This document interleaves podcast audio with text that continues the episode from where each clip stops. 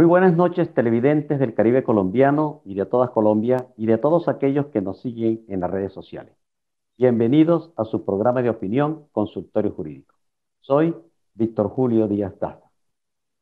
Vamos a conocer un poco sobre la situación de la generación de empleo de los pequeños industriales y nos acompaña la Presidenta Nacional de ACOPI, la doctora Rosemary Quintero. Doctora Quintero, bienvenido a Consultorio Jurídico. Muchas gracias, Víctor Julio. Un placer estar con ustedes y compartir un tema de gran relevancia. Así es, doctora Quintero, y por eso la hemos invitado, porque queremos conocer cuál ha sido el impacto que ha tenido la pandemia en los pequeños industriales de Colombia. Pues, Víctor Julio, realmente el impacto de la pandemia eh, unido precisamente también a todas estas manifestaciones sociales de bloqueo que fue un tiempo muy importante, han generado un impacto desde todo punto de vista.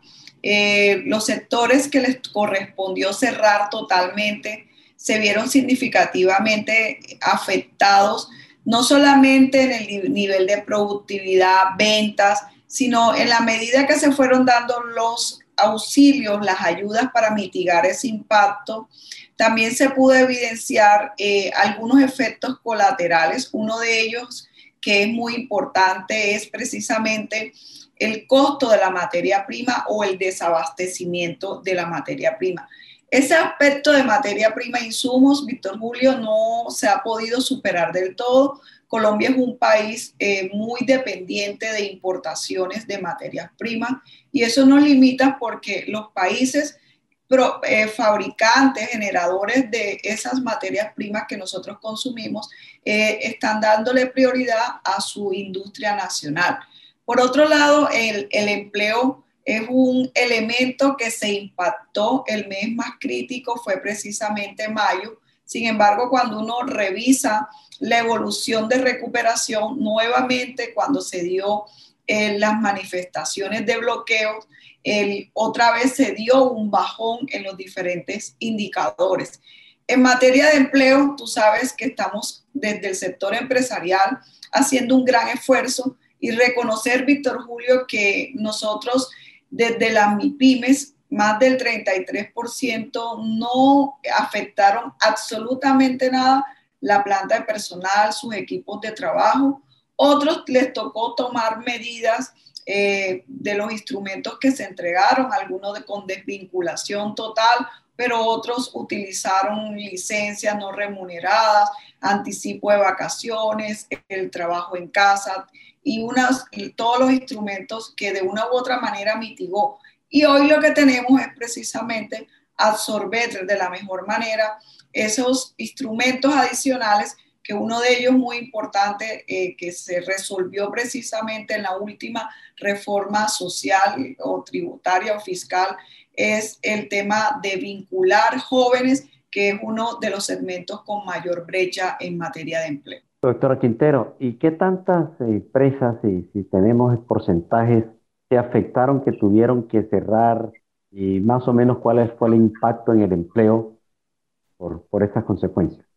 Bueno, nosotros cifras eh, nos basamos en las de Confecámara. Confecámara habla más de 150 mil empresas que no pudieron cerrar, que se perdieron, pero a su vez también, Víctor Julio, hay una información que entrega Confecámara por el registro mercantil y es que la microempresa en gran medida se, se generaron nuevas empresas, se registraron nuevas empresas de ese tamaño.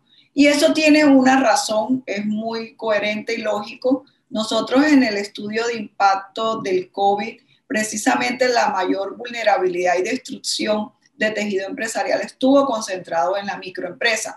La microempresa tiene esa vulnerabilidad, pero a su vez se convierte en una ventaja cuando se trata de crear nuevamente una empresa, se liquida esto o la reactivo en algunas ocasiones o la transformo. En ese sentido, Víctor Julio, eh, nosotros podemos mencionar que tanto la microempresa como el trabajador independiente, que muchas personas eh, se olvidan que el profesional independiente que presta servicios también genera empleo de una u otra manera, indirecto o el autoempleo, y son elementos fundamentales al cierre o al desempeño social y económico, pero también los microestablecimientos. Nosotros no podemos desconocer que Colombia es un país con alto nivel de informalidad, tanto laboral como empresarial, y esa informalidad a través de los microestablecimientos también se pudo evidenciar, según la información que entregó el DANE, que se perdieron muchos de ellos, pero también hemos ido recuperando. Y tú lo has evidenciado, Víctor Julio, en las redes sociales. En las redes sociales que se convirtió prácticamente en el canal de comercialización de muchos productos y nuevos servicios que las personas precisamente por pandemia y al verse enfrentado a una limitación de ingresos, a una reducción de ellos o a un despido eh, por parte de muchos empleadores que le correspondió hacerlo, pues solamente se reinventaron y comenzaron a, utilizar o aprovechar al máximo ciertos conocimientos y hoy tú encuentras muchos servicios que desde las redes sociales están funcionando y esos son precisamente los microestablecimientos o microempresas ya formales. O sea, de alguna manera afectó el COVID a algunas empresas, pero sirvió para aumentar la creatividad de, esos pequeños empresarios y lograr consolidarse o al menos mantenerse en el mercado laboral. Y doctora Quintero, eh, ¿se ha afectado también en cuanto al empleo el haber contratado a los hermanos venezolanos que nos que se han desplazado hacia Colombia? Esa pregunta me la vas a responder después de comercial. Necesitas fortalecer tus defensas. Toma espirulina, la microalga que contiene proteínas, vitaminas y minerales que ayudan a fortalecer tu sistema inmune. Contiene calcio espirulán que bloquea la penetración de diversos virus en las células evitando su replicación. Además tiene antioxidantes y aminoácidos esenciales que regulan las funciones de tu organismo. VitaSpir, naturalmente saludable.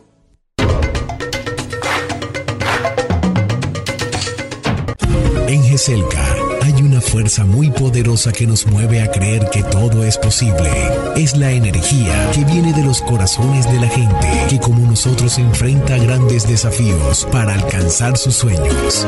GESELCA, energía que construye futuro. Aprovecha ahora. Paga el impuesto de tasa vehicular o derecho a tránsito y recibe el 90% de descuento en intereses moratorios hasta el 31 de octubre de 2021. Sí, el 90% de descuento hasta el 31 de octubre. No dejes pasar esta oportunidad.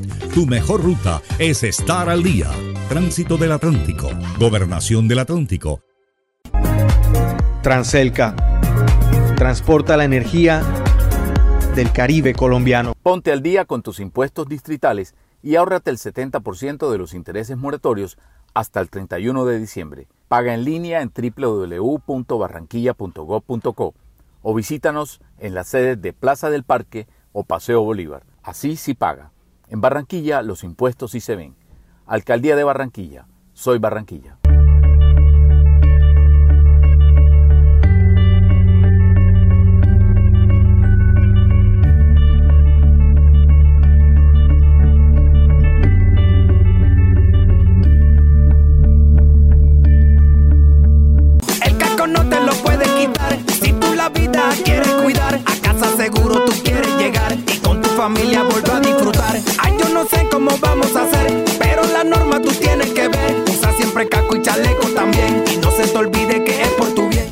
Paga tu impuesto de vehículo automotor 2021 antes del 31 de octubre y cancela solo el 10% de intereses y sanciones. Con tu pago, el Atlántico sigue sobre ruedas. Atlántico para la gente.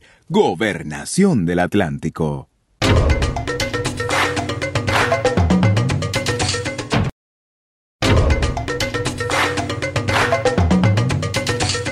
Gracias por continuar en consultorio jurídico. Doctora Quintero, quedó en el tintero la pregunta si el, ha afectado la contratación de los hermanos venezolanos a la mano de obra colombiana. ¿Los han desplazado? Diríamos que primero aclarar que este fue un fenómeno social de desplazamiento que se vio antes de pandemia y ya veníamos precisamente haciendo análisis, precisamente con Migración Colombia, eh, es una de las organizaciones que más ha hecho seguimiento y acompañamiento y se han creado también instrumentos, Víctor Julio. ¿Por qué? Porque el desplazamiento, si bien es cierto un porcentaje porque encontró a través de venezolanos una mano de obra muy bien calificada, pero que por el desespero precisamente optaban por desempeñarse en cargos inferiores, pero que necesitaban una remuneración, remuneración que hoy con la moneda que tienen en Venezuela, el peso colombiano vale mucho, así estén remunerándole no con el trabajo o se esté desempeñando en la claridad, no por el perfil que tiene, sino por una oportunidad de un ingreso. Eso es un elemento que uno diría en las personas más formadas. En las menos formadas, pues eh, ellas han estado vinculadas mucho más al comercio y a trabajos eh, eh, en la calle. tú todavía observas de manera importante muchos venezolanos en los semáforos, vendiéndose o desempeñando actividades de rebusque. En ese orden de ideas, uno diría, pues, se incrementó la informalidad eh, que existía ya antes en el país, con mayor concentración en unas ciudades más que en otras e incluso en unos países más que en otros. Pero diría también, eh, Víctor Julio, que en la medida que ya se ha ido acoplando una población a las circunstancias nuestras, hoy tú encuentras en cualquier centro comercial, en cualquier empresa, un empleado venezolano ya casi eh, con las mismas características y condiciones que un empleado colombiano, porque esa precisamente fue una de las tareas de Migración Colombia, eh, Cancillería, toda esta institucionalidad que acompaña ese proceso, porque lo que nosotros realmente sí tenemos que tener claro es que no podemos vulnerar unos derechos. Entonces, en esa vulneración o no vulneración de derechos, Muchas veces nosotros o muchos empleadores lo que hicieron fue dar una oportunidad a menor remuneración. Eso lo hicieron algunos, pero también hay que reconocer que algunos abusaron de la circunstancia o de la necesidad de los venezolanos. Pero yo creo que a estas alturas eso ha cambiado eh, y se nota en el relacionamiento que hoy vemos de los venezolanos que están eh, desempeñándose laboralmente. Doctora Quintero, ¿y las medidas tomadas por el gobierno de una ayuda económica para los empresarios, sí contribuyó realmente a mantener el empleo? Claro que sí, Víctor Julio. Aquí hay unas cifras muy importantes y mencionar antes de esas cifras que precisamente el subsidio a la nómina fue de los principales aportes que ACOPI como gremio pudo liderar en pandemia. Ese subsidio que no solamente era para auxiliar a la empresa y salvar, no, nosotros con ese subsidio y nuestra propuesta y tal como quedó, precisamente es para conservar empleo y salvar empleo. En ese orden de ideas, con el anterior, las dos veces que se aprobó el subsidio a la nómina, nosotros pudimos beneficiarnos 142.999 empresas. De esas 4.1 eh, millones de empleos representados en esas empresas, y 6.8 billones de pesos. Y tú sabes que la última reforma eh, social precisamente quedó contemplado nuevamente seis meses adicionales para seguir cubriendo eh, como subsidio a la nómina con un cambio muy importante que no va a permitir subsidiar a más de 50 trabajadores. Esto no quiere decir que se excluya a la gran empresa, sino la gran empresa se seleccionará de acuerdo al salario, porque recuerda que es hasta 1.5 salarios mínimos, esas personas que cumplen con las condiciones para que también puedan beneficiarse del subsidio. Y algo que quedó nuevo, a pesar del el subsidio ya tener meses en pandemia, es que ACOPI insistió desde el principio en las personas naturales porque se dice, bueno, la persona natural que tiene registro mercantil, eh, pero que solo genera un empleo o dos empleos no es importante. No tendríamos por qué darle subsidio. Y fíjate que ya esto es una de las tareas con el ministro eh, José Manuel Restrepo, que la pude conversar en varias ocasiones, y en esta última reforma se incluyó a las personas naturales que generan desde dos empleos. Es que, Víctor Julio, el mensaje es, cualquier empleo que se pierda, recuperarlo no es fácil. Es preferible auxiliar, eh, así sea uno o dos empleos. Y esa debe ser la meta, conservar el empleo. Vamos a unos mensajes comerciales y regresamos a consultorio jurídico. En GESELCA fuerza muy poderosa que nos mueve a creer que todo es posible. Es la energía que viene de los corazones de la gente, que como nosotros enfrenta grandes desafíos para alcanzar sus sueños. GESELCA, energía que construye futuro. Aprovecha ahora. Paga el impuesto de tasa vehicular o derecho a tránsito y recibe el 90% de descuento en intereses moratorios hasta el 31 de octubre de 2021. Sí, el 90% de descuento hasta el 31 de octubre. No dejes pasar esta oportunidad. Tu mejor ruta es estar al día. Tránsito del Atlántico. Gobernación del Atlántico. Transelca. Transporta la energía del Caribe colombiano. Ponte al día con tus impuestos distritales y ahórrate el 70% de los intereses moratorios hasta el 31 de diciembre. Paga en línea en www.barranquilla.gov.co o visítanos en las sedes de Plaza del Parque o Paseo Bolívar. Así sí paga. En Barranquilla los impuestos sí se ven. Alcaldía de Barranquilla. Soy Barranquilla.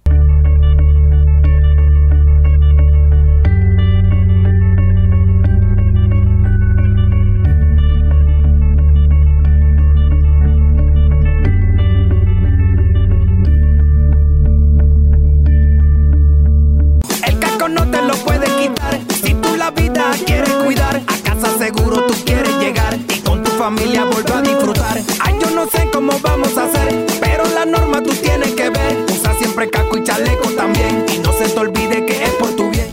Paga tu impuesto de vehículo automotor 2021 antes del 31 de octubre y cancela solo el 10% de intereses y sanciones. Con tu pago, el Atlántico sigue sobre ruedas.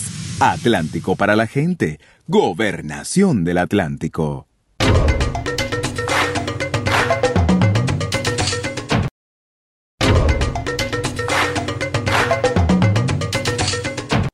Gracias por continuar con nosotros en Consultorio Jurídico. Doctora Quintero, usted dijo que las medidas tomadas por el gobierno, las ayudas económicas, sirvieron para conservar empleo. Pero eh, ¿encontraron ustedes en la legislación laboral también dificultades para poder modificar condiciones laborales? ¿O consideraron ustedes que las medidas tomadas por el gobierno, como el trabajo en casa, el, el trabajo en remoto, el teletrabajo, contribuyó a conservar el empleo? Pues nosotros consideramos que primero eh, hacer el reconocimiento y el respeto a la institucionalidad en el sentido que nadie se esperaba una pandemia y que consecuente a ello, pues los gremios todos aportamos en ideas, muchísimas mesas de trabajo acompañando a los diferentes ministerios para poder tener las condiciones necesarias y flexibilizar en algún momento con el fin de conservar empleo. Ya tú sabes que la Corte con el tema de un instrumento que se dio precisamente de no pago de pensiones para mejorar el flujo, eso lo tumbó, pero se logró por lo menos que ese recurso que se tiene que pagar eh, se diera con un tiempo apropiado para que el empleador pueda pagar eh, ese recurso que dejó de pagar o porque se acogió a ese instrumento. Eh, yo diría en términos general que se actuó apropiadamente y que llegó algo que llegó fue para quedarse y porque de una u otra manera también aceleró la asimilación de las tecnologías. Desde la micro, pequeña y mediana empresa era una tarea aplazada. Nosotros no habíamos absorbido la tecnología transversal a nuestra estructura empresarial, pero en pandemia nos correspondió. Primero para poder hacer teletrabajo, trabajo remoto, trabajo en casa. Segundo, porque a pesar que no tenemos medidas de restricción, muchos eh, seguimos laborando desde casa para evitar contagios y darle la oportunidad más bien a la parte operativa por el tema de máquinas que se desempeñen dentro de los sitios de trabajo o ya en temas administrativos lo que realmente se requiera desde las oficinas. Pero hoy eh, hemos podido evidenciar que la tecnología se ha apropiado de una manera muy importante. Es más, las empresas que están logrando hacer inversiones, porque ese es uno de los indicadores fundamentales que ACOPI le hace seguimiento, precisamente está concentrado en adquisición de tecnología, no solamente tecnología de comunicaciones, información, información sino también tecnología dura. Eh, y por otro lado, en el tema de la innovación como una posibilidad de crecimiento o ubicación de nuevos mercados. Entonces yo diría que serán dos tareas, eh, Víctor Julio, totalmente aplazados y que la pandemia es de los beneficios que trajo, que aceleró la absorción en nuestro segmento. Nos tocó aprender, doctora Quintero, sobre la marcha, pero ah, estamos haciendo muy bien la tarea. ¿Cuándo creen que depende un gran factor de las personas que se vacunan, que, volvamos al menos a estar en el nivel de que estábamos cuando se presentaron las pandemias? Pues yo diría que nosotros le calculamos, algunos dicen cinco años, otros tres años, pero prácticamente nosotros sentimos que esto eh, transformó ya nuestra forma, la manera de vivir, de relacionarnos. Eh, y por eso precisamente, Víctor Julio, eh, ya como algún, una asociación o un grupo de gremios de acá del Atlántico pedimos una solicitud al gobierno nacional y precisamente es la vacuna exigirla para los trabajadores y, los ciudadanos en general, porque muchos eh, por temores infundados han decidido no vacunarse y eso perjudica precisamente eh, la seguridad de los trabajadores que sí han asimilado, que tiene riesgo, que tendrá efectos colaterales, pues yo diría que no, eso es como cualquier otra de las vacunas que con la historia del mundo hemos ido asimilando y aquí estamos. Doctora Quintero, muy buena recomendación. Eh, felicitaciones por esa labor que tienen de conservar un empleo. Como usted dijo, perder un empleo es muy fácil, pero recuperarlo es muy costoso. Gracias por compartir su tiempo con nosotros. Con mucho gusto a ustedes, gracias. Y a ustedes televidentes, los esperamos en un próximo programa de Consultorio Jurídico.